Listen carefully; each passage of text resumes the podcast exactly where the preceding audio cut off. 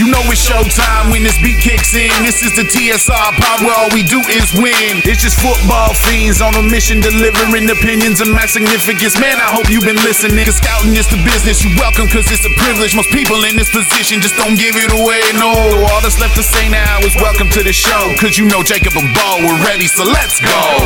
What I got to gotta get it, put it in you. Feeling with the feeling, don't stop, continue. It's been over three weeks since the last episode, and Bo and myself are ready to jump back into these fan episodes. I'm super happy to be back recording again after a long break. This week, we'll be breaking down the New York Jets with another super fan that wants to come on and discuss their team. This week, we are welcoming Thomas Nasce, who I know very well. He's the first person I wanted to reach out to when I thought about doing a Jets episode. I was like, we've got to get this dude on here. Thomas, how's everything going, brother? It's going good, man. It's going good, man. Appreciate you having me on. Yeah, man. Yeah, I'm super excited to have you on, man. You're probably the biggest Jets fan I know. So I was like, this is the guy we've got to get on here. Uh, Bo, how you doing, man? I'm doing good. It's been a little short hiatus, but I'm ready to get back up on the saddle and uh, get this thing going.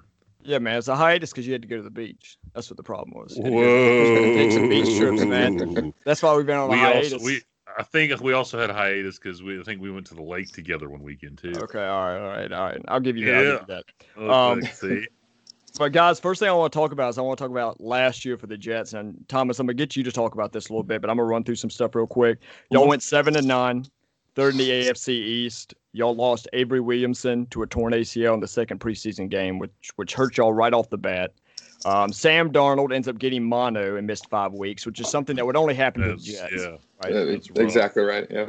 Um, Chris Herndon, one of the better tight ends, uh, played in just one game due to rib and hamstring injuries last year. And you guys have Adam Gase running the team, which is already kind of like a nail biting situation. So, uh, talk a little bit about last year, man, and what what last se- what last season was to you. I mean, I guess you have to kind of look at it as like having like the positives and pretty big positives and negatives. I mean, we definitely were a very injured team um, right off the rib. Losing Avery Williamson was a big thing, but I think the bigger thing was C.J. Mosley right after the Bills. Like that second half, I don't know if y'all remember that game, but the first half against the Bills, we were up and beating them going into halftime, or they haven't scored any points on us yet. C.J. Mosley comes back out after half and messes up his groin, and then Quinnen Williams messes up his ankle, and everyone's out. It just seems like the whole vibes of the team just went completely off. So I think from there, it kind of everyone as a Jets fan or the community kind of had like a little weariness about the next two or three games because I mean we played the Browns, the Patriots, following that, and everyone knows that doesn't go too well after that. But um, I think that like later on the season when everyone kind of started healing up and kind of starting to click together, and Adam Gase finally, I don't really, I don't really care for him too much. So Adam Gase finally getting himself himself out of his funk or whatever you want to call it, and and same with Sam Darnold pulling himself around. I think later half of the season we got some stuff to build off of, but I mean that's pretty much the the biggest side of it. It was definitely an injury ridden season, and I feel like we could have done a little bit better, um, especially losing a couple key, key games in there um, towards the end of the season. But I would definitely say that it was a tough season for injuries as a toll. So I would say that it's not shocking at all that we have a Jets fan on here that's not a huge fan of Adam Gase Yeah. because you're on the right I podcast. expected that. We're not we're not Adam Gase believers. At no, all. I just Um, don't know. I don't. I like him as a as a as a coordinator. I don't. I'm just not sure if, if head coach is it right now. For him. And you see, I don't, I don't even like him as a coordinator. After watching him, uh, I like how he he plays the game so small. He's not one Yeah. to to like spread the field out, especially with Sam Darnold. I don't. I mean, if you watched in any Jets games last year, I mean, there was a couple times where Jets where he would like randomly huck it downfield or have Robbie Anderson over the top, like the Cowboys game. That was like probably their biggest play all year. And Robbie Anderson went for that like 90, I can't remember how long it was, like 90 something yard touchdown pass. And he would do that and then instantly go back to like small ball, like quick slants, inside handoffs when we know the Jets offense line was probably the worst offense line in the NFL last year. I mean, it was just I don't, I don't know. I can't really I just can't It's, care for it's the a guy. lot of stuff, man. The strategy he goes into is just it's mind-boggling sometimes, and that's like like you're saying, man. I'm not really even that high high on him as a coordinator. Uh, you know, Bo Bo obviously has a different opinion, Well, but I just higher than than as a head coach. I'd rather Yeah, I would- I would agree than with you. higher than Yeah. one of them as a head coach. You know what I'm saying? Yeah. If I had to pick between the two, yeah, I, I agree with that. But I mean, but and Tom- he's he's right though. The offensive line injuries were tough for them. I mean, it, it, I mean, not to mention losing Sam Darnold to win seven games and, and, not have your quarterback for five of them, it's still pretty impressive, you know. And I mean, and I think that they only had like six rushing touchdowns last year. You know, with Lev Bell, you'd, you'd expect more, but with no offensive line, you can't get, you can't generate more. You're completely right. but guys, I want to talk about the free agency. Um, Thomas, you lost some guys and added some guys in free agency, man. I want to go through the additions. I'm going to tell you who I thought were big additions. If you have guys to add to this, please add to them because obviously you're the Jets fan on the podcast today, so you you educate us. All right. Um, one of the big ones. I'm not going to say it's big. The guy's not going to play, or if he does play, it's because of an issue or an injury. Um, y'all brought in Joe Flacco. Pretty much, I mean, I would like to say he, you know, you brought in a little bit of competition, but that's not really what it is. Uh, I feel like it's just a guy that you know Darnold can learn some from. He can be a mentor to Darnold uh, and put some experience in the quarterback room. Uh, Frank Gore, I love Frank Gore. I'm a huge fan of Frank Gore. Um, I don't know if this dude's ever going to stop playing football. Um, yeah. I, I, love I love seeing him, you know, continue to Iron churn Man, out bro. years. Yeah, exactly. He is Iron Man.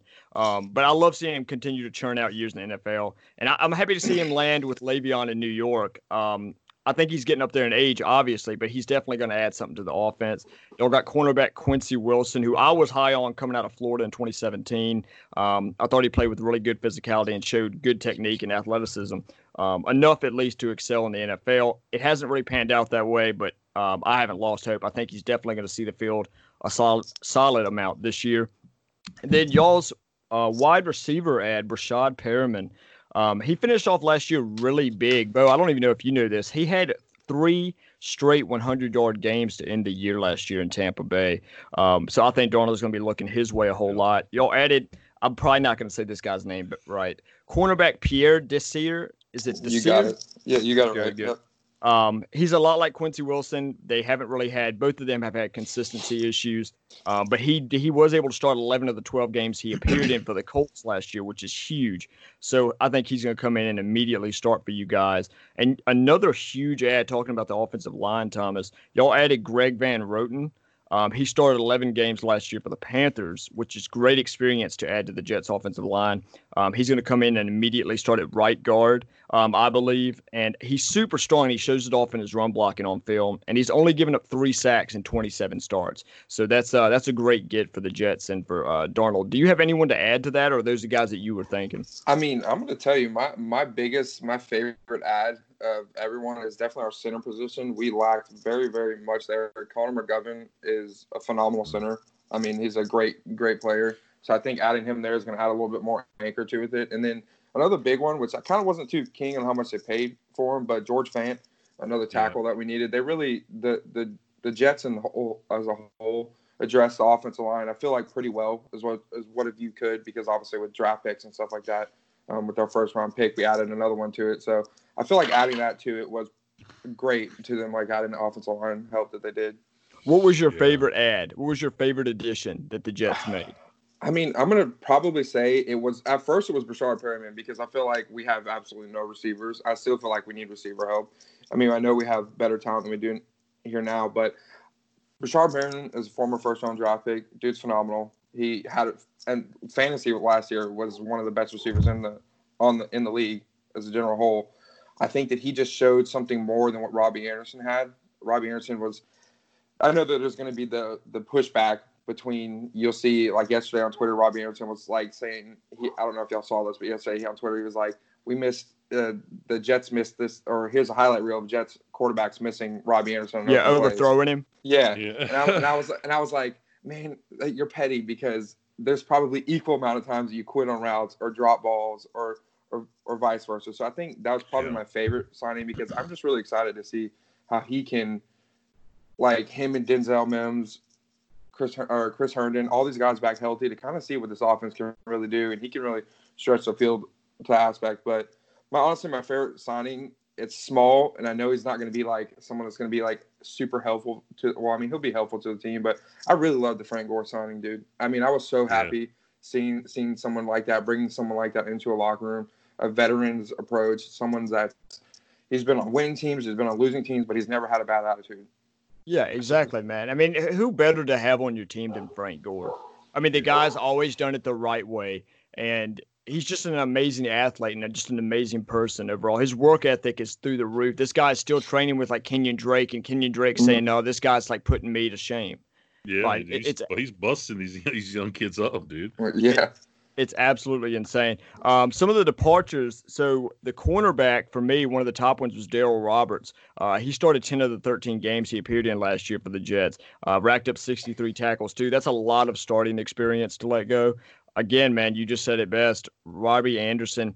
Um, so obviously Anderson was Darnold's favorite target last season, and I, I think it's going to be hard for Darnold to get used to not throwing it to number 11. Um, you know, obviously Anderson had big playability and was a vertical threat. The Jets are definitely to have to find another guy to take the top off of defenses now. Um, I don't know who that guy is going to be right off the bat. Um, and then obviously y'all added Denzel Mims in the draft, who me and Bo are both very high on, and yeah. we'll talk about that later. Um, another one, running back Ty Montgomery. Uh, everybody knows this dude. I'm just saying it because everybody knows who he is. Ty Montgomery is pretty much almost notoriously known for being part wide receiver and not even running back. Um, but he's a special player, and he just didn't quite fit with the Jets the way I thought he was going to. I don't know if that was the system they were running or what it was, but he just never could really get comfortable. It didn't look like to me. Um, and then the the biggest one, man, for me is cornerback Trumaine Johnson, and it's not because of his play. It's because in 2018, you guys inked this guy to a and a half mm. million dollar contract, and two years later, you've released him, and he's still a free agent. That's a lot of money to wrap up in a guy that was never able to show he had the consistency in his career to be worth that money. Which that's how it is nowadays, though. You got massive salary. You know, the the cap is huge, so you you can spend all this money. Um, and then another one you talked about the center position, man. Ryan Kalil. I've always loved Ryan Kalil. He's an experienced guy in the league um, that had a really strong resume. But you know, like like you just said, the Jets must feel really good about Connor McGovern, man. And I like Connor McGovern, um, yeah, but I love Kalil. Yeah, but I love Kalil and respect his game a lot. He's a great player. Who is uh who are some of your your do you have anybody to add to that or were those guys pretty much you were thinking with that? I mean you you you knocked it out of the water right there with that.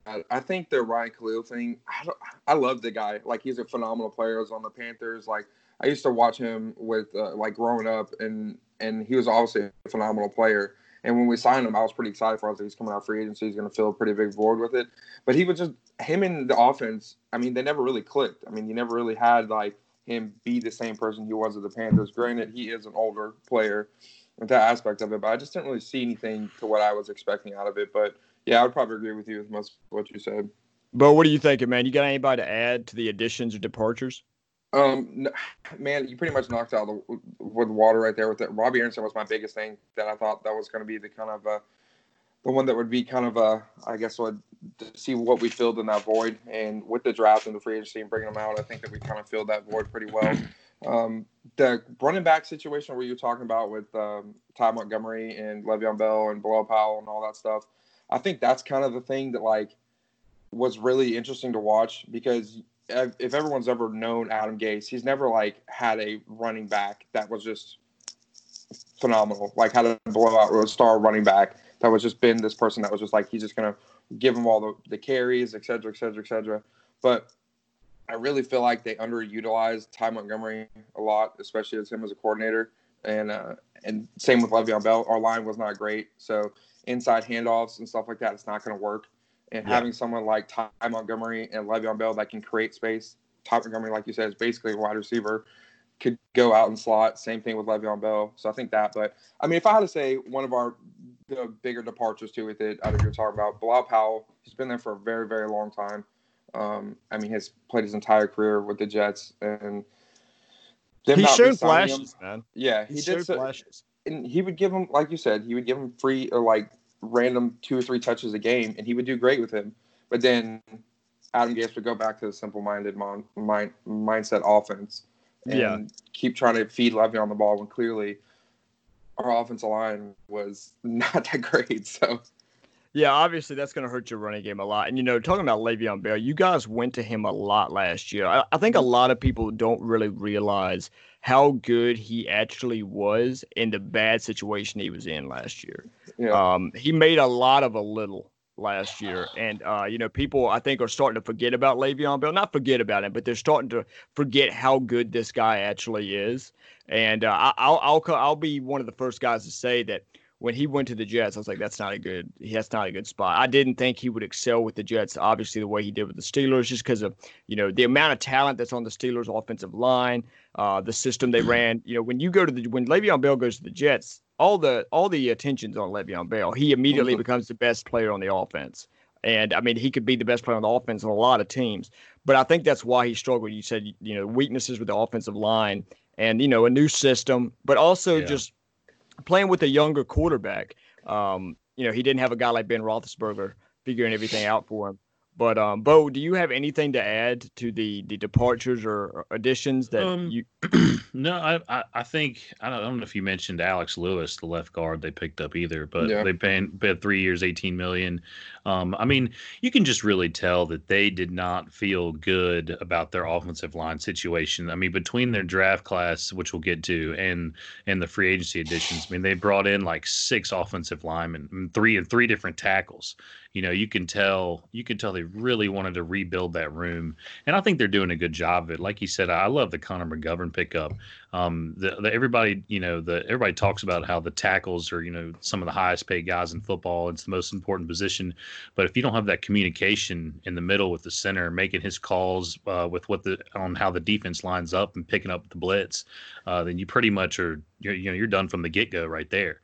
So having a good solid man in the middle to anchor things is going to be huge for them in the run game. I mean, like you said with Le'Veon Bell running behind Maurkice Pouncey, I mean, it was nothing but nothing but success. Yeah. So yeah. I think I, I think that's what that's what you could see going forward. The line is being set up to run the ball better, you know, and and run the screen game better, which Le'Veon Bell is amazing at you know, those guys get out in space and they find their blocks really well. So I think they did a good job in that aspect. Um, like you said, they probably could have done a little more with the wide receivers, uh, but Breshad Perriman really did show some flashes at the end of the year, and uh, I can't wait to see what he does. He could be that Robbie Anderson guy for him and burn him over the top. And I mean, yeah.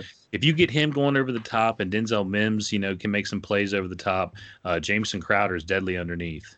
Yeah, yes. absolutely. And Thomas, I don't even know if you know this man about Connor McGovern, but the good thing about having Connor McGovern, obviously, you know, be the the starting center, and he's obviously excelling at that, and they believe in him. But he played a lot of guard at Penn State, so this is a guy that's interchangeable. That you know, you have you have an injury come up or something going on. Mm-hmm. Um, he he can play multiple positions, which is really important, and that's something the NFL teams covered. But guys, there is one massive elephant in the room that I have got to talk about. And it's got to be right now because I can't go anymore with the Jets episode without talking about Jamal Adams. Mm. Um, we all know who Jamal Adams is, arguably the best safety in the league, and it's debatably, not really, the best player on the Jets. yeah. Um, the guy has now requested a trade from the team due to tension in contract talks the way I see it is, you know, the guy wants his money. The Jets are stalling. That that's kind of the way I see it. Um, the Jets have also said they don't plan to trade him, which adds even more complications to the situation. Will he sit out? Will they reach a deal before the season? I mean, the dude is a two-time Pro Bowler and was a first-team All-Pro in 2019. Um, what, what are your thoughts on it, Thomas? I mean, what are your thoughts on the Man, situation? I'm I hold this one to heart because Jamal Adams is obviously one of my favorite players on their team. It's probably one of my favorite players, or is probably one of my favorite players in the NFL. Just because I'm a little biased, obviously, but um, I would definitely say that the whole like debacle around all this of him requesting trade, I just feel like it's kind of like a chess game at this point. At first, I was like, man, he's just he's just ready to move on. He's ready to get out of here and go to this aspect of it. But if you, I follow him on Twitter and I have his notifications on my phone just so I can kind of see what he's tweeting about these days and see what he's saying. He either be petty or to be kind of like throw subtle shots of this or something to, to it. But I just I don't I feel like they can't get rid of him. I feel like there's I feel like they can't. But if they get a significant return, it would make it be a little bit warranted. But I feel like having that safety position as a, especially him as an anchor to our team and paying him the money is what we need to do. But I mean, it's I don't know. It's kind of hard. It's kind of hard to say what they're going to do because he talks about how he doesn't really care for Adam Gase too. Doesn't really yeah. care for. So it's like, what does he really want? Does he really want to leave, or does he really just want to get paid? Because Daniel Thomas, I don't know if y'all saw like two or three days ago, was like, "You're in one of the best markets in sports. Yeah. Why would anyone? Who cares about the fact that obviously our team isn't that great. We're obviously in a rebuilding stage. We've been in a rebuilding stage forever now. It feels like, but we're in a rebuilding stage. But like, you're in one of the greatest markets in sports. Probably, uh, definitely top three greatest mar- markets in sports. You can make all the money on and off the field there. So why building your brand? That's the place yeah, to do it. I was like, why would you want to leave? That's why I kind of feel like it is the chess game where he says something and then they'll come back and saying, oh, well, we don't want to move him. And then he kind of feels a little bit better about it. I feel like he's just wanting to get a contract going because I know he wants to play. The dude's ever since LSU, all of his coaches, everyone's always said that that he's got a go getter, go get it, let's play. I'm ready to get down and get down dirty and play and get going. So he's got that attitude with him where he's ready to go. So I just I feel like he's just trying to push that, I guess, forward to them to get to sign the contract to him to offer him something. Yeah, so. I mean the dude's a stud. I mean that's just all there is to it. Um, he's, he's super physical uh, and feisty. He also excels in both coverage and in run support, which is obviously what you look for in safety. It's been not all safeties offer that. I mean, Jamal Adams is the full package as a safety. Um, he even blitzes the quarterback effectively. Mm-hmm. Um, and I'm gonna say this: this isn't a new thing for the Jets either. Um, the Jets got in a dispute with Dar- Darrelle Revis. I believe it was back in 2009, and that ended up making Revis hold out. And then it pretty much ended when he ended up signing a massive extension. Um, and Thomas, I know you're probably familiar with that situation. That just was it was a huge thing, obviously going on in the Jets world in 2008 yeah. or 2009. It was, but, it was 2000, 2009 or somewhere around okay. there. You're right. But I have a question for the both of you. I want both of you to answer this question. Okay. Should the Jets pay Jamal Adams? Yes or no, honestly, and, and, should they pay him the massive money that he is probably asking? Um, Bo, I'll let you go first. Then Thomas, I want you to answer. Uh, yeah, and this is gonna sound for me. This is a quick answer for me because I'm a Steelers fan. Uh, you pay you pay your big players on defense. Um, you get a good safety like that, a generational player like that. I mean, could be a Hall of Famer one day. Uh, you, you put pen to paper. I mean, I'm, he could be asking for a ton of money, but he's bar none the best player on the team. I mean, I don't think I, me as a guy, I'd, I'd find a way to make it work best I can. I'd, I'd find a way to pay him. I mean, that's like if Troy Polamalu asked for tons of money back in the day, you hand him that money. You, you can't let him walk. Yeah, that's absolutely. my answer. I don't think I just I don't see how you could watch Jamal Adams walk out the door unless you bring in like like a, an insane haul, couple first rounders. I don't see how you can let yeah. it go. So do you agree with it. that, Thomas? One hundred percent. I think that I was kind of like what I was leaning to when he first mentioned the trade during draft time. I think it was like right around that draft time. I remember he said that he was they were hinting on that you could see Jamal Adams be moved during uh, during the draft. If we were going to get something like a haul of the two first round picks, that, but you can't let that guy walk.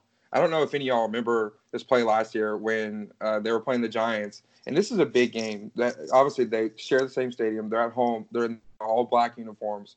A new uniform for the Jets this year that look, in my opinion, look awesome. By the way, Jamal Adams comes in off a blitz and goes to uh, sack Daniel Jones, and when he doesn't sack Daniel Jones. He doesn't even go to tackle him. He just grabs the ball, rips it out of his hand, and runs it back for a touchdown. Yeah, yeah. Didn't even go for the tackle. I was like, you can't let that go. Like that, that attitude, that the grit, what he brings to the team, you can't let it go. You have to pay him because, like you're saying, people, players aren't going to get cheaper. It's only going to get no. more and more and more expensive. The NFL makes so much money. Their brand's yep. just going to keep growing. You got to pay players like that. If I'm not if I'm not mistaken, New York's a heavy a heavily taxed state. Mm-hmm. So, yeah. so, they're going to take a big chunk of his check. It's like players who play out in California. They they generally are going to want a bigger check than the guy who plays in Nevada or Florida, who's yeah. not getting those big those big taxes taken out of. All them. that stuff goes into it, man. It does. Um, People think about that stuff. I mean, it's a lot of money the state's taking from them. So, yeah. so my answer for this is I think the Jets should pay Jamal Adams 100. Um, percent It bothers me, you know, so people can sit here and say all day and say all that they want that he doesn't really make the team better because he's a safety. I've seen that. I've heard that from people. Um, people people can sit here and say, ridiculous. you know, that he doesn't win them games because he's a safety, right? Mm. But uh, the way I see it is, the league is becoming more and more pass happy, and that's not going anywhere. It's only going to become more pass. Gotta gotta win right. the turnover game today. Gotta win the turnover game. Have to win that today a safety like Jamal Adams is much more valuable when the ball is being thrown more. That yes. it just makes him even more valuable. And let me say this, Thomas, I'm notorious for ranting, and this is about to be a quick one. Bo knows I'm notorious. I want to ask everyone that will be listening to this podcast, and the two of you sitting right here with me right now, Look at how the running back position is going. Running backs are having difficulty getting fair second contracts in the league because mm-hmm. obviously mm-hmm. teams think they can just go out and draft another one that will do mm-hmm. the job. Yeah. So is that what we're going to start doing with every position at some point? Because that's looking like what we're mm, going to. No, I mean, are, are we just going to go out and That'll... start saying that that you know, oh, mm. well, we don't want to pay Jamal Adams that money. Let's see if we can draft one. Because I feel like guys are getting unfair shots now because they're starting to think they can lean so heavily on the draft. Think, well, I mean, I think certain positions are kind of they, you can't you can't do that. If you get a good quarterback, you got to got to keep him. If you get a good left tackle, you got to keep him. You know what I'm saying? There's yeah. certain positions you get a good edge. You know what I'm saying? If a Von Miller walks in the door, you can't say, "Oh, we'll just draft another Von Miller." It just mm-hmm. doesn't work like that. okay, would you yeah. consider safety a position like that though? Yes, Minkah Fitzpatrick. I just don't think you can go out and get another one. The Dolphins are gonna have a harder time they think replacing a guy like that. And and people were crazy. I'm not trying to go on the Steelers rant because I actually like the Steelers a lot. Le'Veon Bell was my favorite player before he came to the Jets, so that's oh, he was mine when he left uh, for the Jets. That's, that's why I said that. So when the the Steelers paid or the draft picks, what they did to the Dolphins for Minkah Fitzpatrick this year, they're like, is it worth it? Is it worth it? Did anyone see this guy play the last last season? This dude Jesus. was phenomenal. All pro. So first. Yes, exactly. So I think that having a player like similar, Minkah Fitzpatrick and Jamal Adams are definitely similar uh, players. I know Jamal Adams is more of like a box player, but more of a box safety, but he still takes like, away a whole yeah, side of the field. Exactly. You can't you can't get rid of players like that. And yeah. that the owners, man, I'm so I could go on, on this subject all day. The owners, I feel like with money and all that stuff, obviously the rich guys always want to stay rich. They don't want to have to pay these yeah. guys the ex- excessive amount of money they want to because guess what? Like you said, they're just going to draft another one. We did. We draft another safety, but he's not Jamal Adams. He wasn't a top three draft pick. He wasn't Good luck this... drafting another Jamal Adams. Ex- it's exactly. not going to happen. It'll take him five years. If I mean, you still would get a guy who might maybe make the Pro Bowl. It won't be first team All Pro. Exactly. Exactly. When you get guys like Minkah Fitzpatrick, Jamal Adams, Derwin James, Tyrann yeah, Mathieu, James. yeah, exactly. Tyrann Mathieu. When you get Earl Thomas, when you get guys like that, they're, they're a different breed. That is a completely like, different. Like we were talking about, the turnover game is becoming everything because the, there's so many teams are running so many more plays and the balls in the air so much. You got you have to get interceptions. I mean, it's like we hate to go back to Minkah Fitzpatrick. It's the Jets episode, but they it, he takes away a whole side of the field. Once mm-hmm. the, the last eight games, they didn't even throw over there. And Jamal Adams is the type of guy where if he's on the field, they're not running that way. They're not, you know, they're not going to leave that side open for him to blitz and just take the quarterback. Because I mean, he'll go in there and take the ball right out of his hands. Yeah, just like like he did to Daniel Jones. Mm-hmm.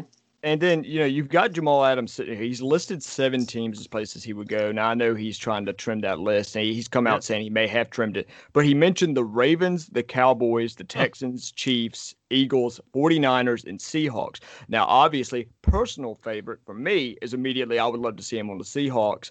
Uh, I just want to see Russell Wilson get as much talent as he can and prove that I was right about picking him to win the Super Bowl this coming season. Did, did the list not did that list not make you laugh a little bit though? Because I don't well, think there's a player in the league that would like to go to those eight teams.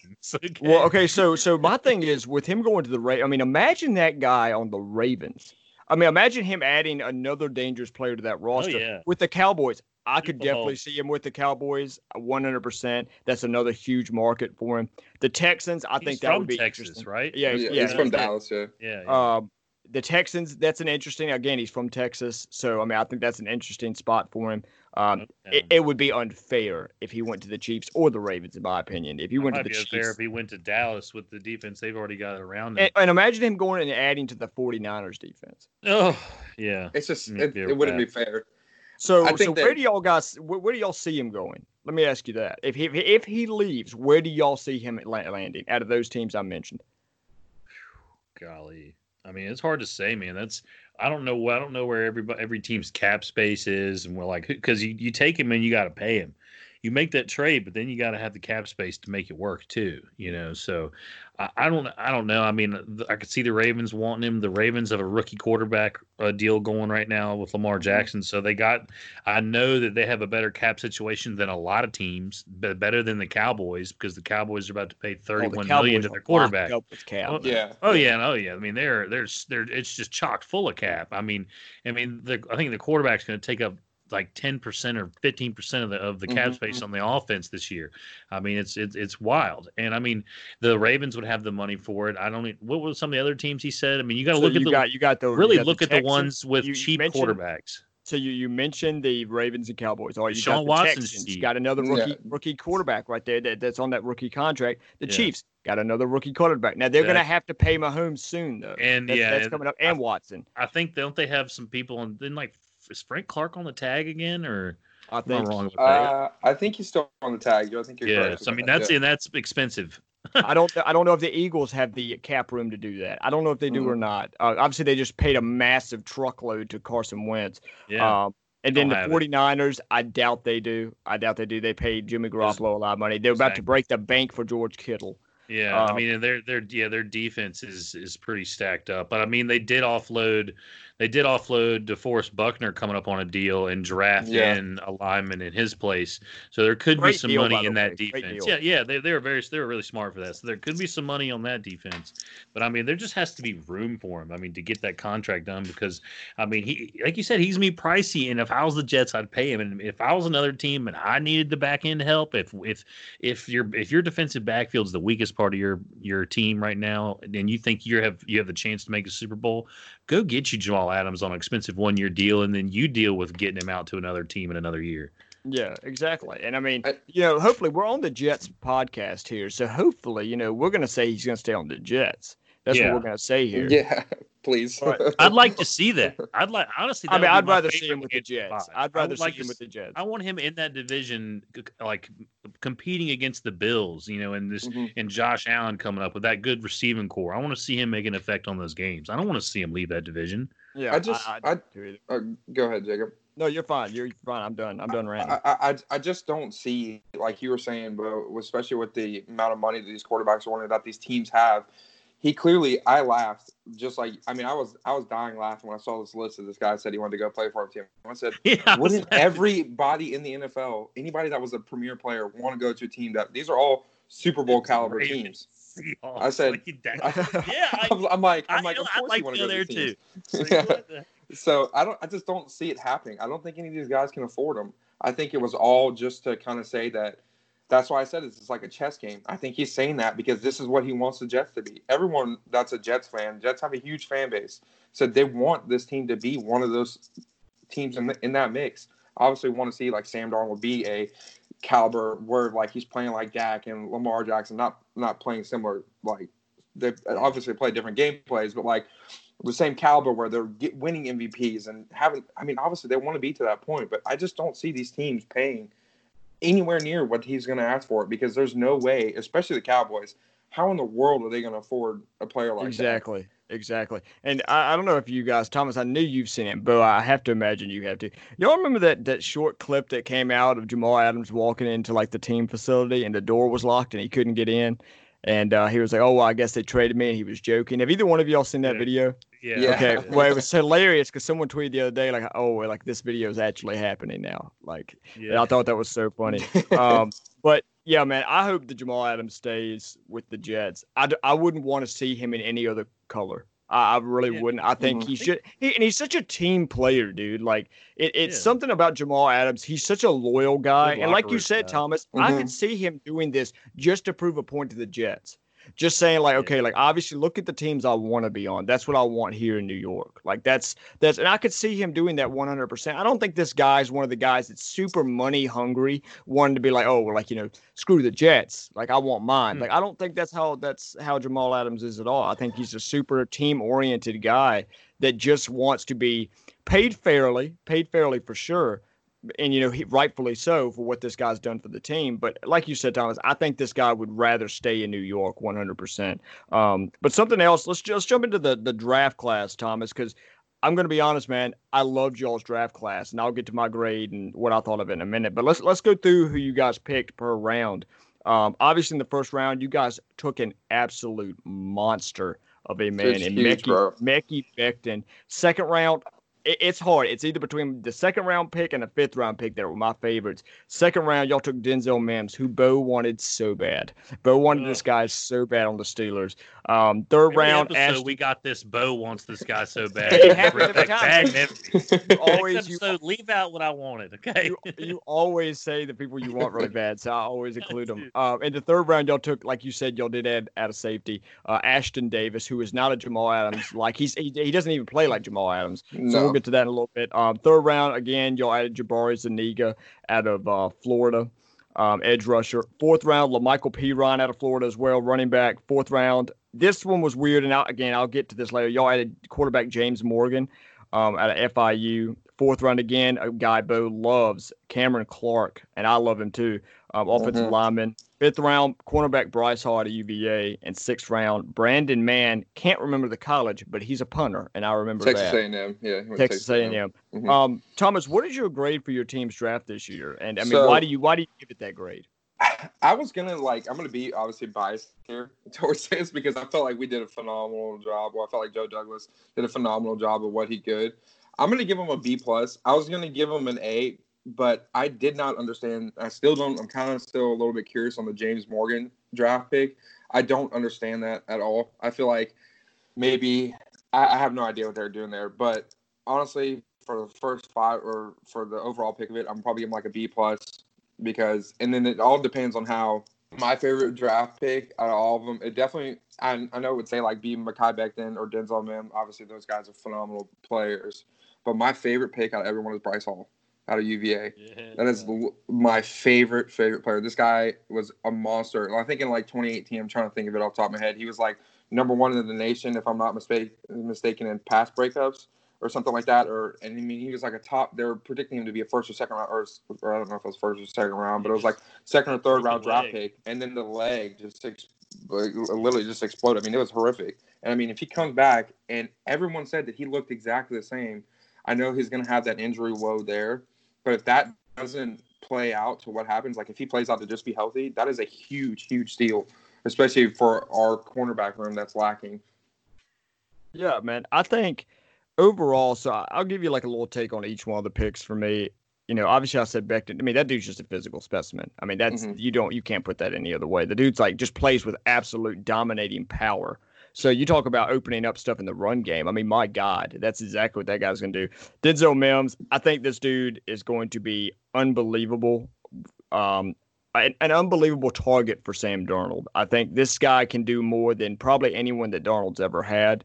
Mm-hmm. Um, he's really good at, at making contested catches. He's like uncanny at them. It, it's actually really impressive what he's able to do um, in contested catch situations, and he's able to run after the catch as well. I mean, I can't even remember. You, Bo, do you remember how much of a freaky combine that guy had? It was a free, the guy ran like yeah. a four three nine at six three. It's nasty, absolutely, absolutely unreal. Um, I like the Ashtyn Davis pick. Obviously, I, don't know if that was because of the stuff going on with Jamal Adams that they all made that pick. He's obviously a great. I don't even think they play the same position, do they? They don't. They don't. But I no. They don't. But I wonder see if but if Jamal Adams left, I don't know what they're doing at strong safety though. I mean, would they have to put Marcus Maye at strong and then throw in Ashtyn Davis? Probably put, you probably move the guy who knows the defense better over this to the position. Yeah, that's, what I'm like saying. A hole right now. So, um, and then obviously, you know, the Jabari Zuniga pick. I've got to say this. I'm not trying to shit on your team in any way, Thomas. But for the love of God, get Jordan Jenkins some help pressuring the quarterback. And also, God, I really hope this goes better than the last Florida edge rusher y'all took in Jachai Polite. Oh, let's, let's, oh, yeah, we'll leave that alone. Yeah. oh my God, that went so bad. So I know there's no ways way Zuniga won't do that as bad as Polite did. Um, another Florida guy, y'all took La'Mical Perine he's going to see the field quite a bit. This guy's yeah. really good pass catching ability, and he's just overall really talented. I liked him a lot in the pre-draft process, and uh, I think the Jets made a smart pick to get another talented running back to complement Bell and Gore. Um, the James Morgan pick confuses me a lot. Um, I feel like they could have got a lot better value and a lot could have could have touched on a, a lot bigger need in the fourth round than taking a mm-hmm. backup quarterback. He's only going to be a backup. This guy isn't coming in and challenging Sam Darnold. So I don't know what that pick was for. Um, I don't know if they really are comfortable with Joe Flacco fully eh, as the backup. I feel like the Flacco's a learning thing more than anything. It could yeah. be could be. Um, obviously, Bo and me were just talking about this before we even started recording. Cameron Clark, man, the pick out of Charlotte, that's awesome uh, offensive line depth. Super aggressive play style, and he shows a phenomenal. Bo, I don't know if you've watched his film. His punch is yeah. insane. His punch is absolutely insane. The way he hands. times it, the way he he knows how to time and use that punch, man. He plays with a lot of power too. Do you think? Do you think? I don't know if if Thomas has you know looked into his tape too much, but I mean I've read a few things saying that he you know he could be better suited at guard, and then but his tape was all I mean he's played 35 games, started 35 games to tackle mm-hmm. uh, in in college and set like a program record. He's actually really from Greensboro, North Carolina, so not too far from where where we're at right now, you know. But um, they say like you know just his mobility could be a big issue. Um, even though his hands are great, uh, he's a smart football player, all that stuff. Uh, he's good with the blitz, and he's an aggressive run blocker, which is what y'all need right now. Uh, you know, and but that could they say could be better suited inside. Do you have an opinion on that? So. Um, Oh, go ahead, Thomas. No, you go yeah, ahead, Thomas. No, I'm actually right there with you. I so UNC Charlotte. I mean, I don't know if Jacob knows this about me, but I actually, when the program first started there, I had an offer to go play football there um, out of high school. Nice. I played for the summertime and then quit because I needed to. Honestly, I couldn't take it. It was just something hard to do with school and stuff like that, and I wasn't really like yeah. something that was just some blowout player to go with it. So I obviously have a little bit of a. I feel like I have a little bit of like following to that school where I can pay attention to with it. But you're completely yeah. right. I've, I've been reading a lot about Cameron Clark because I was kind of I didn't really know about him prior or, or like pre-draft. And they mm-hmm. drafted mm-hmm. him, I was reading into him, and this dude has some of the strongest hands and strongest punches I've seen off the line, and is a very, very, very, very aggressive player. So mm-hmm. I kind of see it as adding that run blocker to the scheme. And then obviously for this, I mean, we just talked about free agency earlier with bringing in all these guards and tackles and bringing in this. I mean, this this offensive line room is something that they can build around, something they can truly yeah. have. And adding him to it, I I do see what you were saying. I remember they were talking about how he's a little bit his mobility is a little bit slower. That you could see him be more of a guard yeah. than than where he's especially uh, coming tackle, from but, the le- yeah, and coming from the level of football he was at to the NFL is going to be a little bit of a culture shock yeah. for him at 1st mm-hmm. I think you know, Bo. You're you're asking about were you pretty much asking me? Can you see him playing tackle? Is that what you're asking? Or, I'm saying, can you can you see him moving inside to guard, even though he played okay. all of the college tackle? So with his measurements, and obviously, um, okay, basically, okay, I would say this first. With his measurements, yeah, he's definitely going to play guard, and the ability, the having not great mobility. I mean, when you look at tackles, you got to have guys that can kick, kick step, have great footwork, because you got to keep mm-hmm. up with these these speed rushers, right? If you don't have great mobility, they're going they're going to eat you up constantly. So if you got a guy that has it has great great traits, good technique, good power, but he doesn't have the mobility, you move that man inside. You get that guy inside so he doesn't have to be moving around as much. And of course, with the guards are going to be more the ones. I mean, tackles obviously do too, but still guard, have to pull. you're going to have to pull. They're going to get yep. out there in space. They're going to get out there in space, and this that's why this guy's going to be in a phenomenal run blocker. It probably be. I mean, I don't see how he could take le- unless he's playing backup like like, yeah, you have to play backup left guard because I feel like Alex Lewis is going to start at left guard mm-hmm. this year. I mean, they're paying him six million this year yeah. to start, so I mean, he'll have time to sit back and learn the guard position as well. Yeah, absolutely. And uh, I've got to touch on this, man. Just like you said, uh, Thomas. So, Bo Blitz had me scout Bryce Hall this this year, and he, this guy, this pick was possibly one of the bigger steals of the draft. I mean, yeah. y'all got y'all got this guy to UVA in the fifth round. This dude has the talent to be. If if healthy, this guy would have been a second rounder. The, I'll the say it right. Upside is insane.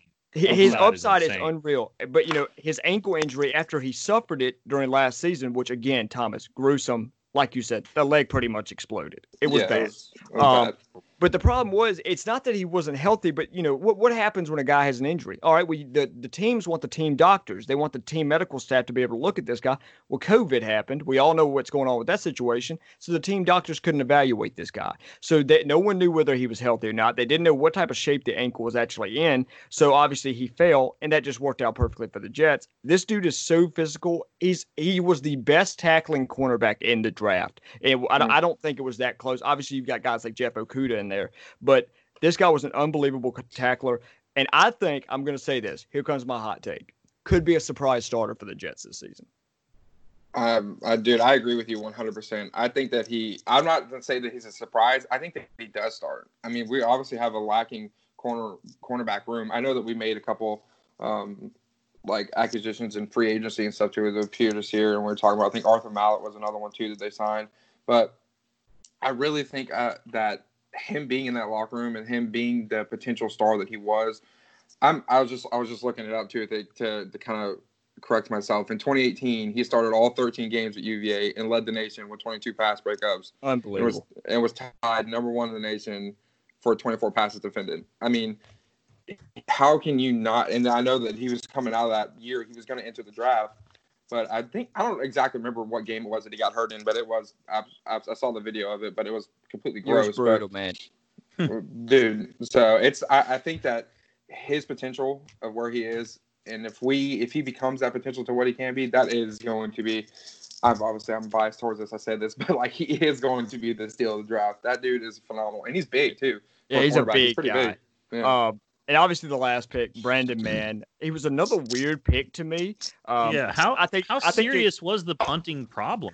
Okay, so he's going to start right away. But yeah. He is coming straight in and starting, so that's the only reason I'm like, okay, um, you know, you could have gotten more value, but since it looks like he's going to come in and start right away, you know, I, I understand it more. And you know, they must have seen something like, wow, you know, this guy could be a starter immediately. So mm-hmm. uh, th- that's why they took him. You know, and it wouldn't be. Come on now, Thomas, it wouldn't be a Jets draft without some head scratchers, would it? You, you know no. that just as much as, as we do. So. I, so I'm going to say this though, Thomas. I am not going to back off what I think this is, and I have no bias. Y'all got an A minus for me, man. I think y'all okay. did an unbelievable job um, drafting. Bo, what was your grade for him, man?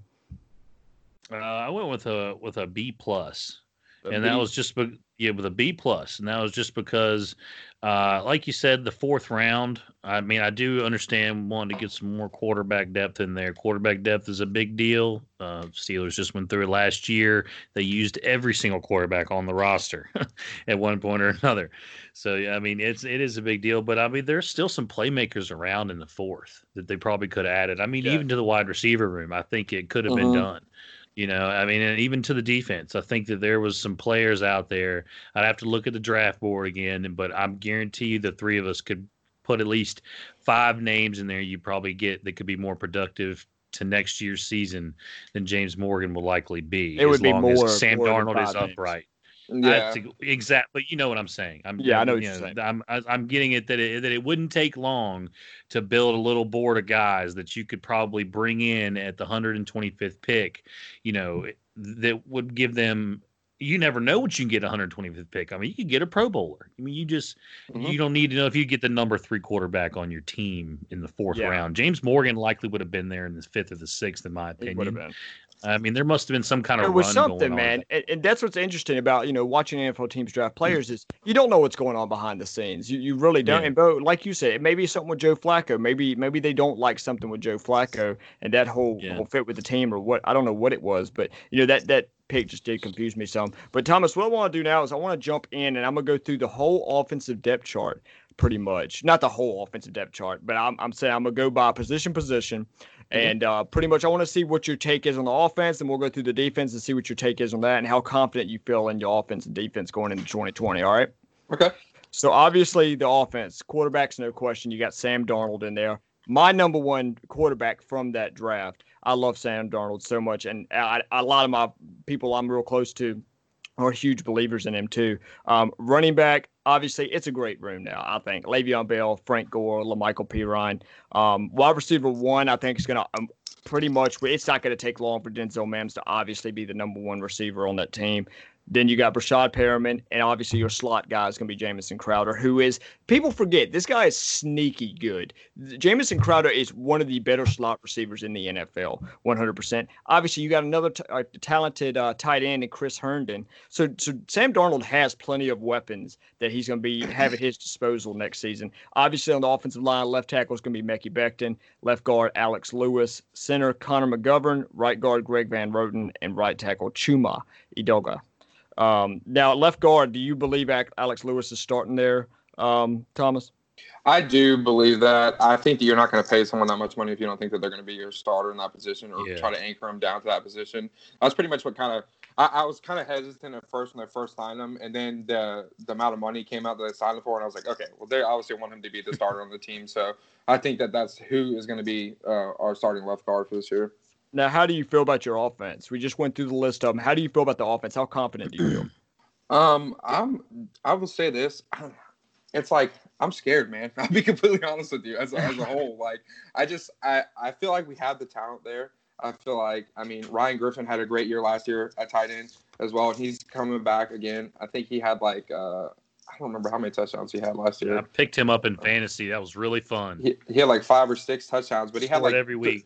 Yeah, but like every week he had like uh, um, a good amount of receptions or points to have their yardage mm-hmm. coming to with them. But I just, as a whole, I think that we're going to be pretty good.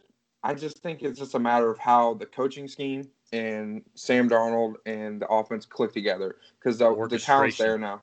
yeah, you, you cannot you cannot say that there's no talent on that, that roster now.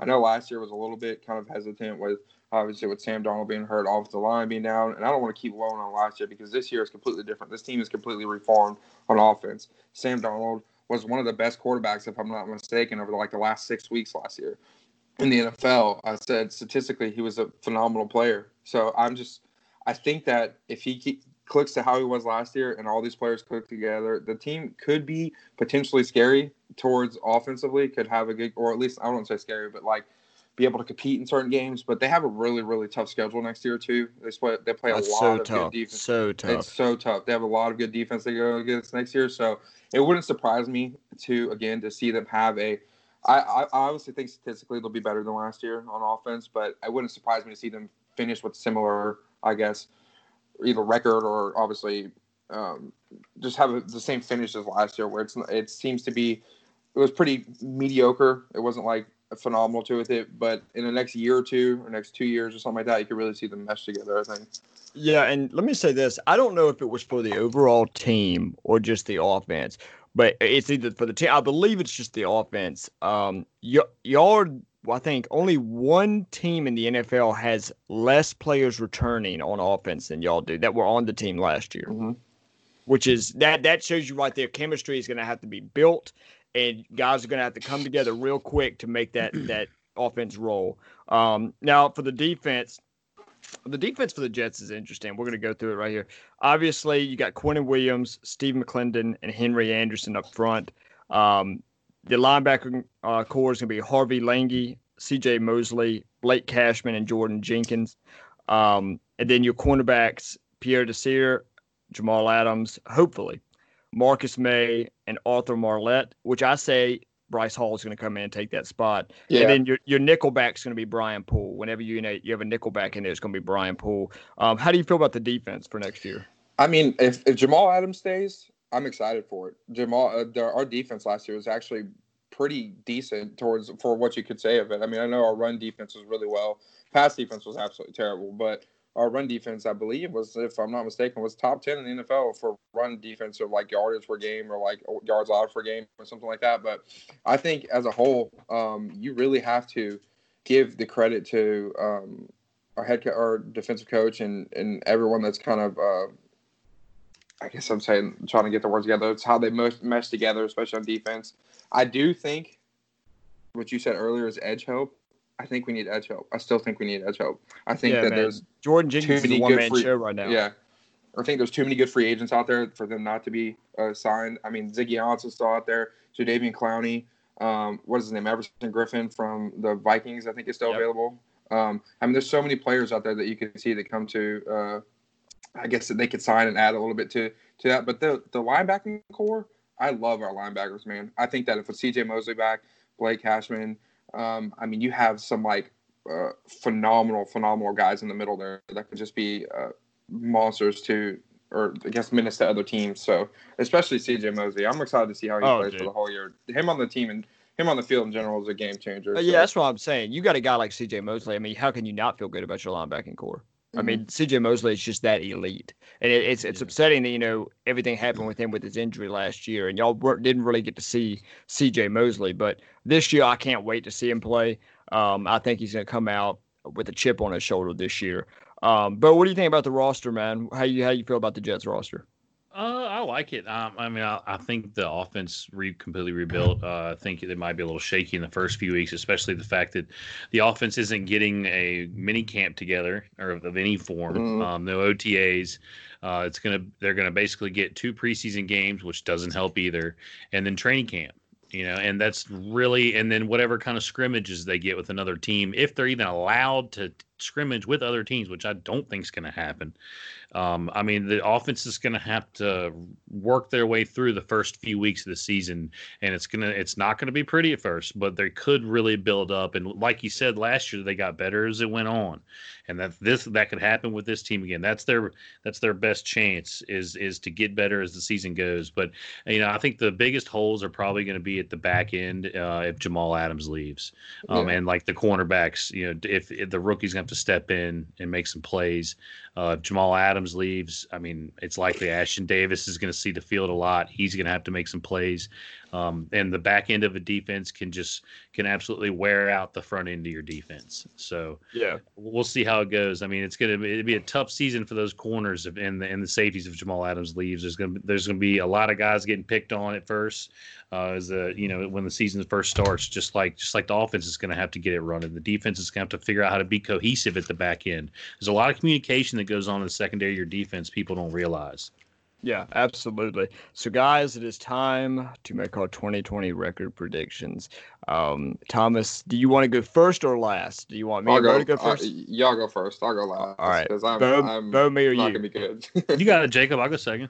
All right, Thomas. So, hear me out you guys got an extremely hard schedule, in my, in my opinion. I think, obviously, in your opinion too. When I looked at the schedule when I was doing my record prediction, I was like, "My God, this is horrible."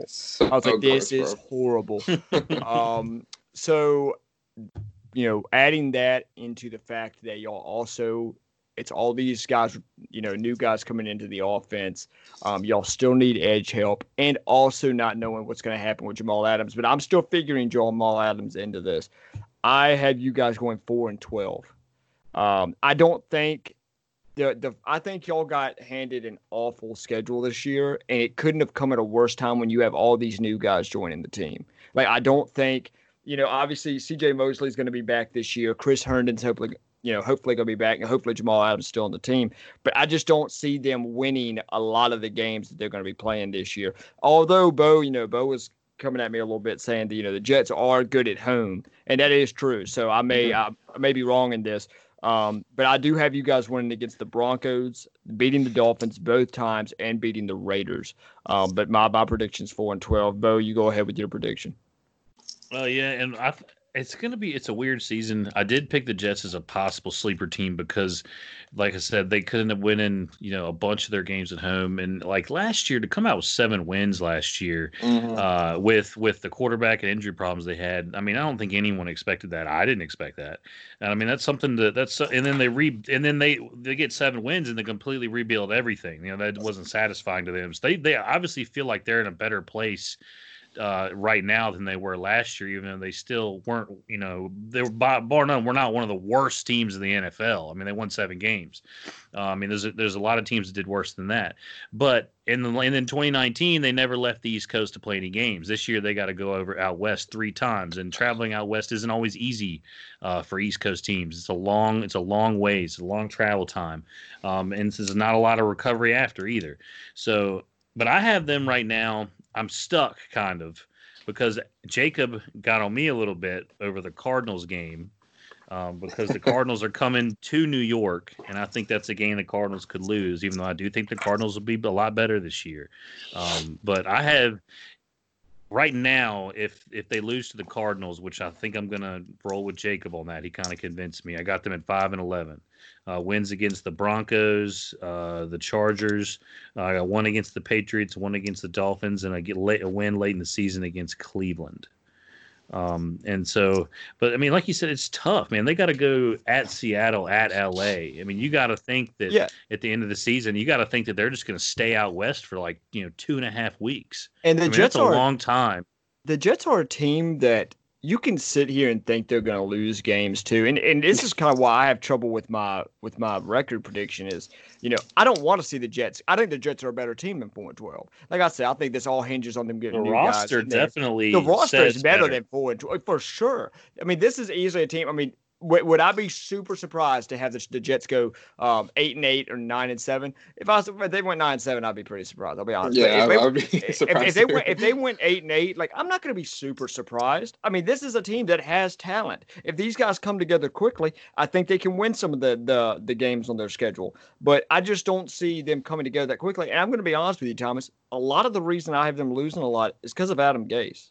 I don't. I don't. He's not the guy. He can't. I don't think he's a guy that's going to make these guys excel at all. He's not going to have time to prep his team. Yeah, that nope. too. I mean, you add that into the fact with it too. I mean, my God, but I think if the if y'all could just get another guy in there as a head coach, I think it would help a ton. I mean, I think you know when Adam Gase showed up, everybody was like, "Well, this guy's gonna be great for Sam Darnold." You know, this guy's a great quarterback coach. Yeah, well, a lot of people say that because he coached Peyton Manning, but you know, who really has to coach Peyton Manning? You know what I mean? Yeah, I mean, that's yeah. that's not it's not the same thing. It, it, really isn't. And I think Sam Darnold would do a lot better.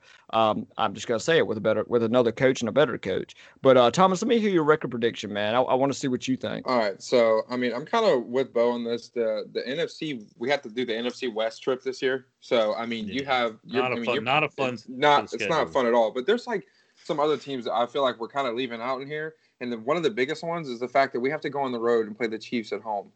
Okay. I not looking. I want to turn my TV off that day because I feel like Kansas, obviously Kansas City, Super Bowl champs. They offense is phenomenal. I feel like they're going to beat the snot out of the Jets. So that's going to be one of those ones to be tough by. But I'm really harsh on the fact of our record with it um, to kind of say that we're not going to be as good as I want us to be. I think that their record, or I think that their team, their potential is there, um, but we did not get handed a good schedule at all. I mean, we're on the West Coast a lot. Um, and then a lot of these teams too, or that we're playing this year, are just overall either building te- or really good teams or teams that are on the come up.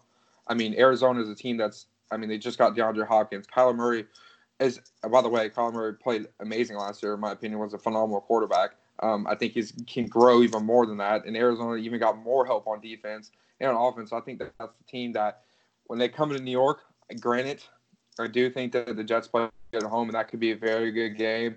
I think they're going to lose that game. So I'm kind of with you on that. But I do think that the Jets always play Buffalo well. So I kind of uh, have. think y'all got to split a, that. I think we're going to split it. I mean, last year we should. Can I be honest with you? We should have beat Buffalo twice last year. The You first have. game that we were beating the crap out of them in the first half. They didn't know what they were. I just they, we had them on their heels. It looked awesome, and then I'm telling you, second half came out, and it was just like the season. That's where I knew how the season was going to go with that. So I don't see us um, winning both those games. I see us either winning one at home or winning one on the road. Either either or. Um, we're definitely going to lose to San Francisco. I mean, I, that team's phenomenal. That's another Super Bowl contender. Again, Kansas City, Seattle, Rams. All these guys are really, really, really good teams. New England just got Cam Newton. I was feeling a little bit better about our record until they just got Cam Newton in. And if we get MVP Cam, if or if New England gets MVP Cam, I, I the division's up for grabs at that point now between the Bills and the Patriots. I kind of still have the Bills winning our division as a whole right now, just because defensively. But New England has a very good defense too, as well. Yeah. So let's add. And you got Bill have- Belichick, so you can't you got- against him. Yeah, and if you have Super Cam, Yeah, uh, Super Cam. MVP if you have MVP Cam, that team's going to be tough to beat. So um, I'm still going to stay. I, I did have us at uh, five and eleven beforehand, um, but now I'm going to stay towards more to the four and twelve line. I would even be surprised if we even win four games next year. Um, I just because of the fact of how hard these teams we are that are that we are playing next year, or that the Jets are playing next year. These these are not like cake matchups. Last year's schedule, we went seven and nine, and I feel like it was a little bit more towards who we played, but somehow we still lost to the Bengals and the Dolphins last year when they were both defeated. But we're not going to talk about that because I'm going to cry if I start thinking about that again. That Yeah, give, give me give me a little bit of credit, Thomas, where my Bengals can ever win a game, man. You gotta give me more credit. Man, I, I give y'all credit, but like that was the. How did we lose that game? I don't like know, we just man. like we beat the Cowboys, and the Cowboys are like everyone is just ragging the Cowboys, and we're like we're coming off this big win, all this. I mean, and then we go play Cincinnati, and Cincinnati just destroys us. Like Yeah. it just it that's that's the the biggest thing that my coaching or it comes or that the coaching of Adam Gase comes into the hand. He is going to be the biggest reason why that, that team is four and twelve. He came up. I feel like he's the worst at preparing for games. I just feel like he, he, he every game I see uh, comes in. He's got that. You remember the interview where he looked like he was his eyes were all over the place. like a yeah. little crazy yeah. interview. Okay, it's like a meme now, isn't it? That's a meme now, right? I feel like that is him when they start to lose every game. I feel like is that or when something goes wrong in a game, it's immediate. What do I do now? What do I yeah. do? So yeah, like a deer in the headlights. And this is a maker. Yeah, this is a make or break year for him, in my opinion. I think that they, if they go four and twelve, if they go, if they don't win seven games or more this year, I don't. I really don't see him being the head coach following this year. I don't know how that's going to affect towards Sam Darnold at all um, in his career, but I do definitely uh, would say that it'd be really, really, really hard for them to win more than four or five games this year. But if they click together and Adam Gase becomes this freaking Bill Belichick out of nowhere, then, like you said, they could be a dark horse and be a team that could potentially have a chance at making a wild card run or playoff run. But that's just the the ambitious side of me. Crazier things have happened. Yeah, yes, a lot crazier things have happened. So. Um, now this is uh, one of my favorite segments that we do on the podcast, at least on the fan episode. This is maybe my favorite part of it. Um, we're going to talk about the top five Jets all time in your opinion, um, Thomas. And I'm going to give you. Uh, do you want me and Bo to go first again, or do you want? Yeah, yeah, go first. This one. All right, Bo, you want me or you right, go 1st I'll, I'll, take it. I'll take it. All right. I'll take first. I'll go through real quick. Uh, so number five, uh, one of my favorite players of all time. Um, I played center in high school, and I mean I'm a st- great big time Steelers fan, but I still admire great offensive linemen across the league. I just have like a a draw towards that position. So I got Kevin Mawae, um, Hall of Fame center. Uh, just an absolute animal. Loved watching him growing up. Uh, then I got Joe Klecko, uh, defensive lineman back in the day, and I put him in there because he made the Pro Bowl at three positions on the defensive line. That does not happen a lot. I, I don't know if I've ever mm-hmm. heard of anyone else doing that. Defensive end, defensive tackle, and nose tackle. That shows versatility, strength, speed. I mean, that, that showcases everything it takes to play the whole line across the board. That's every position on the line for the most part. I mean, he saw every gap there was to see and still dominated. Um, and then I got uh, Darrelle Revis for obvious reasons. Revis Island is one of the best corners we'll ever see play the game, uh, regardless of how he dealt his contracts out. but to put Darrelle Revis, um, and he's not in the Hall of Fame yet, I don't think, but he will be. Yeah, he will be for sure. Yeah, he will be. Uh, Curtis Martin, uh, one of the most consistent backs of all time. Uh, tough guy, Iron Man back. Um, played and played for New England and for the Jets, but finished his career at the Jets, I believe. Um, and is a 2012 Hall of Famer. Had to throw him in there, and then you got to have Joe Namath as the number one. I feel like uh, has won the Super Bowl with him, Hall of Famer. I mean, he's pretty much still the face of the Jets franchise. He's still everywhere all the time, uh, in my opinion. So you got to, I'd say Joe Namath. Uh, I mean, he's obviously one of the best quarterbacks ever, you know, in the history of the NFL. But I think he's got to be the the number one Jet ever. So so it's not often that our top fives are a whole lot different, Bo, but this is one of them. Um, okay. for, for, me, number five is Mark Gastineau. Uh, he's the well, he's part of the sack end. exchange. Yeah, with, with best defensive yep. end in Jets history. Um, he's the team's all-time sack leader with 74. Had 20 sacks, like you said, the sack exchange man had 20 sacks in the season before recording sacks even became a thing. So yeah. um, he had 20 that season. The guy's a five-time Pro Bowler, a three-time All-Pro. Number four for me is Darrelle Revis.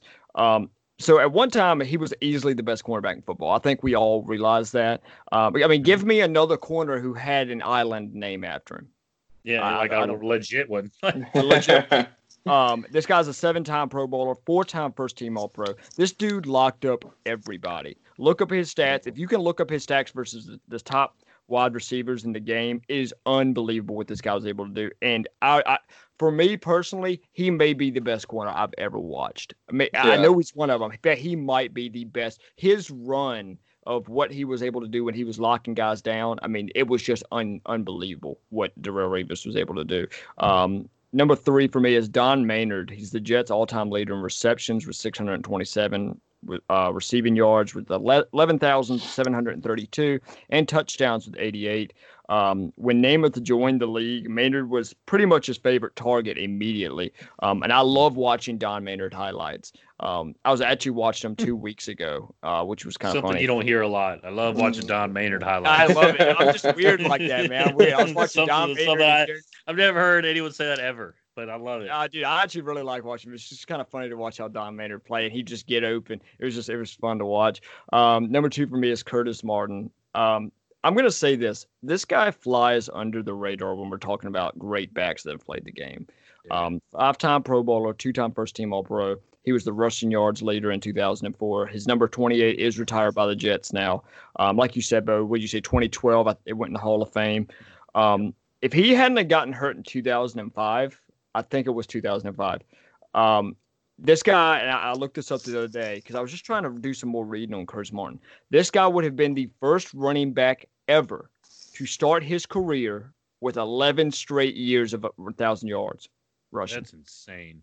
He went 10 straight years of 1,000 yards rushing and would have gone so for an 11. Steady. He came up, he got hurt in 2005 and ended with 767, I believe, and was still close to it. So, uh, unbelievable run by Curtis Martin. You've got to throw him in there. And then, obviously, we, we all know who the top top dog is in this fight. It's Joe Namath, Broadway Joe. The guy's a Super Bowl champion and MVP in the NFL, one time Pro Bowler in the NFL.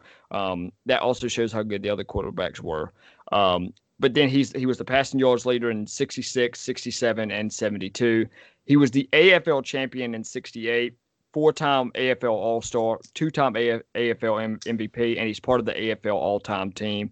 All-time great quarterback, considered one of the most entertaining players ever. And I have to ask you guys this: Did this guy invent the term swag? Because this dude was this dude was wearing mink coats with a price tag still on him on Broadway the sideline. Broadway Joe, man. It's so funny looking up pictures Broadway of him. His, Joe. He loves his mink coats, man. But Thomas, give me go your back top... in time and be one guy. I'd probably be. Oh, it would yeah, 100% be Broadway Joe. Imagine just the, uh, let alone the, the the publicity this man's getting. But I mean, we're not even gonna yeah. talk about the women that man probably attracted to. Thomas, but, let me uh, hit your top five, man. Man, I'm I'm pretty similar to Bo's, but there's one guy I feel like y'all really left out, and this is my so this is not my all-time list as being the best player. I'll say this. This is my favorite, my personal favorite. Okay, those are my favorite types of lists. What you're about so, to. So it's definitely number five. I'd say would be Nick Mangold. Um, this okay. is the guy I, I I so I played center and I played nose tackle and played center, center in high school as well. Uh, so I this is the guy that I looked after. I mean, I mean, going after him, he's a seven-time Pro Bowler. I mean, probably one of the best oh, out of all time in that possession. I uh, in that position. I know Kevin Mawae is definitely a is definitely a Hall of Famer. It's obviously you probably people can consider him to be better than him at at, at, at that position. But Nick Mangold's character that he brought to a game, his attitude, and just him in general, he was an awesome, awesome, awesome guy to watch. So that's probably my my personal favorite as a player. That is my personal favorite player of all time. So number four, um, I would definitely say would be Joe Klecko. I mean, you got to give him the man credit. He's obviously an animal. I mean, like you, you've kind of said everything that I was going to say. So, uh, three yeah. time, three time, uh, like he had positions or Pro Bowl at three different positions. That's not heard of at all. I mean, you can't do that. People yeah, don't do that. It's probably not going to happen again. I mean, I would be no. really surprised if we've seen that too. No, it, it, it, the nose tackle isn't used enough to make it as a Pro Bowl position. So that's it, that's it. Exactly that. So, and then three, I'm so I have a love hate relationship for Joe Namath as being a fan of the, of the, of the Jets. I feel like this man can't go away ever, and I feel like at the same time he's like a curse at the same. It's like a curse at the same time. It's like we obviously haven't won a Super Bowl since he's been a quarterback, and every quarterback that's ever been there, and uh, there's always a picture of Joe Namath in his huge coats or some big broad glasses or something behind him, standing behind him, just coaching him about something certain stuff, and I'm just like will you just go away? Like I said, at the same time, like I'm happy for what you've done for our organization, and I love to like obviously that's a Super Bowl. We won a Super Bowl with them, but I'm just at the same time like, can you just like just stay like a little bit away? I like the. I said, yeah. I said, you've done enough. I feel like you're cursed now to go away. So, I mean, I'm not going to shoot him down though. I mean, obviously that's that's probably one of the best quarterbacks of all time. You could even say that if you wanted to. But um, number two is Curtis Martin um, dude. Growing up, this is uh this is like when I was younger. Um, my dad and me. This kind of a good memory I have here was my dad always talked about this player, and I always talked about Curtis Martin. He loved like always have you you know you always have your certain player in the NFL that you let that's your favorite player, even if it's not on your favorite team. You always had that certain player in the NFL. Well, Curtis Martin was my dad's favorite player, and when I was younger because it was obviously I wasn't this old when when he was playing, or I didn't get to watch him as much as I wanted to. But my dad used to talk about how much he loved watching him play and just the the electricity, the what the the sheer grit he brought to that team as a running back, and his stats just. I mean, Jacob said all the stats. His stats just flowed right with it. I mean, he was just a phenomenal athlete in general. Um, so I think that one's a little bit cr- closer to my heart to with it. And then my favorite, I think the, our all-time best player, um, and obviously you could even say he's probably one of the best corners of all time, is Darrelle Revis. You said it. I said you, you you cannot put this guy as being. I mean, he's definitely if you go NFL all-time corners, this isn't just an all-time player. I mean, like a Jets all-time player. He's in the top five at least. If you're and you have potential to even put him at one. I mean, depending on how Stephon Gilmore keeps up with his career, because that dude's he locked insane. everybody down. I mean, he locked it down. He had Revis Island. I said, there's no other corner, like you said, that has an island or has this side of the field just named after him. I mean, that is him. So, and I think that his, the way he carried himself on and off the field, and then the way you saw the way, like that. I mean, you remember when uh, like Darrelle Revis would go up against like the the you remember when Darrelle Revis and Randy Moss went up against each other? Oh, oh yes. Dude. Okay, Ooh. and he would shut down Randy Moss one game, and Randy Moss is a, a shit talker. Okay, so is Darrelle Revis coming back and forth. Man, I feel like I was a little kid. Like I was so excited to watch these games and watch them play against each other, just to see them go back and forth. I think if you had to have a staple point between who was going to be one of the best players on our team of all time, and my personal favorite would definitely, or or I mean, my personal favorite, but one of our best players of all time would definitely have to be Darrelle Revis. I think you can put any list in which way you wanted to do with it with all the players that we've listed here, but I think you, you arguably that's the best cornerback of all time over the NFL. So I think you have to put him at one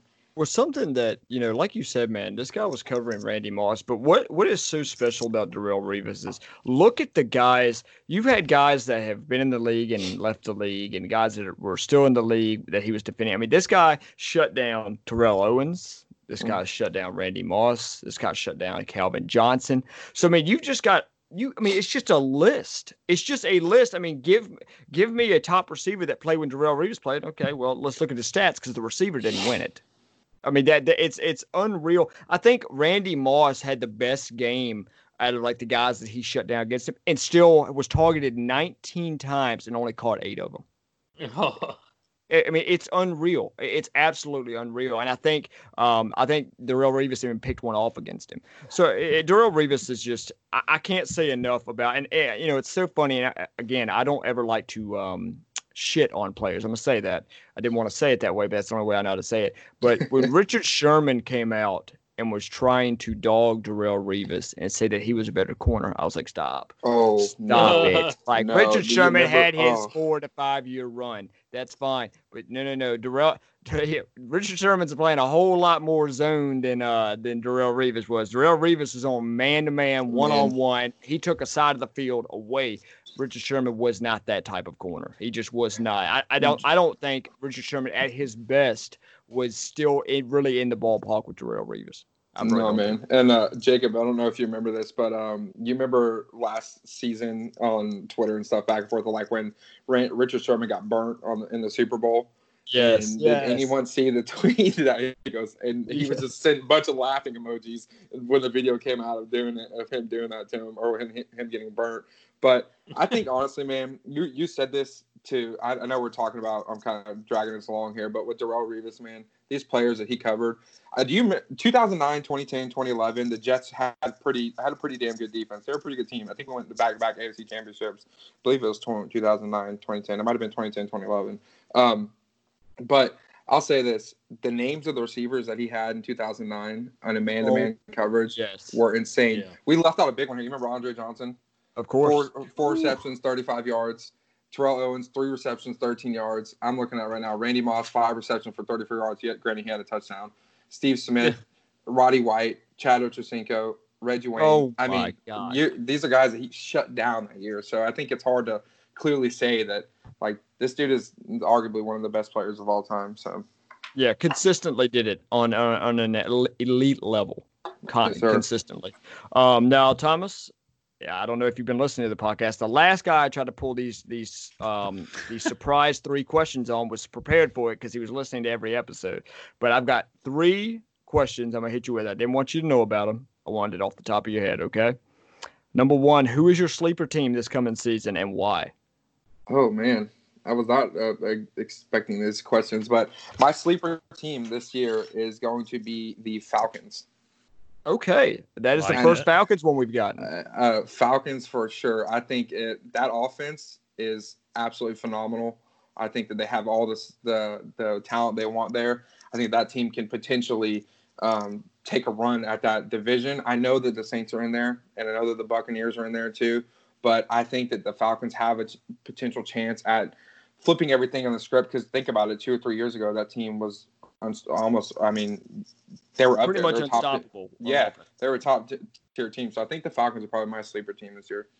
Yeah, man. I'm um I'm I'm still waiting. I'm a huge Georgia Bulldogs fan, so obviously I'm pulling for Todd Gurley to get back to his old self. Mm-hmm. But we'll have to see what happens with that. If he can get back to even eighty percent of what he was with the Rams. Oh, that that offense is going to be absolutely yeah. Unreal. Calvin Ridley, Julio Jones. I mean, you got all the the love you want there. And, so. and Matt Ryan, me, me Matt and the guy Ryan were too, talking yeah. the other day. This guy doesn't get enough credit. Matt Ryan's numbers speak for themselves. The mm-hmm. guy's also a former NFL MVP, but no one ever talks about that anymore.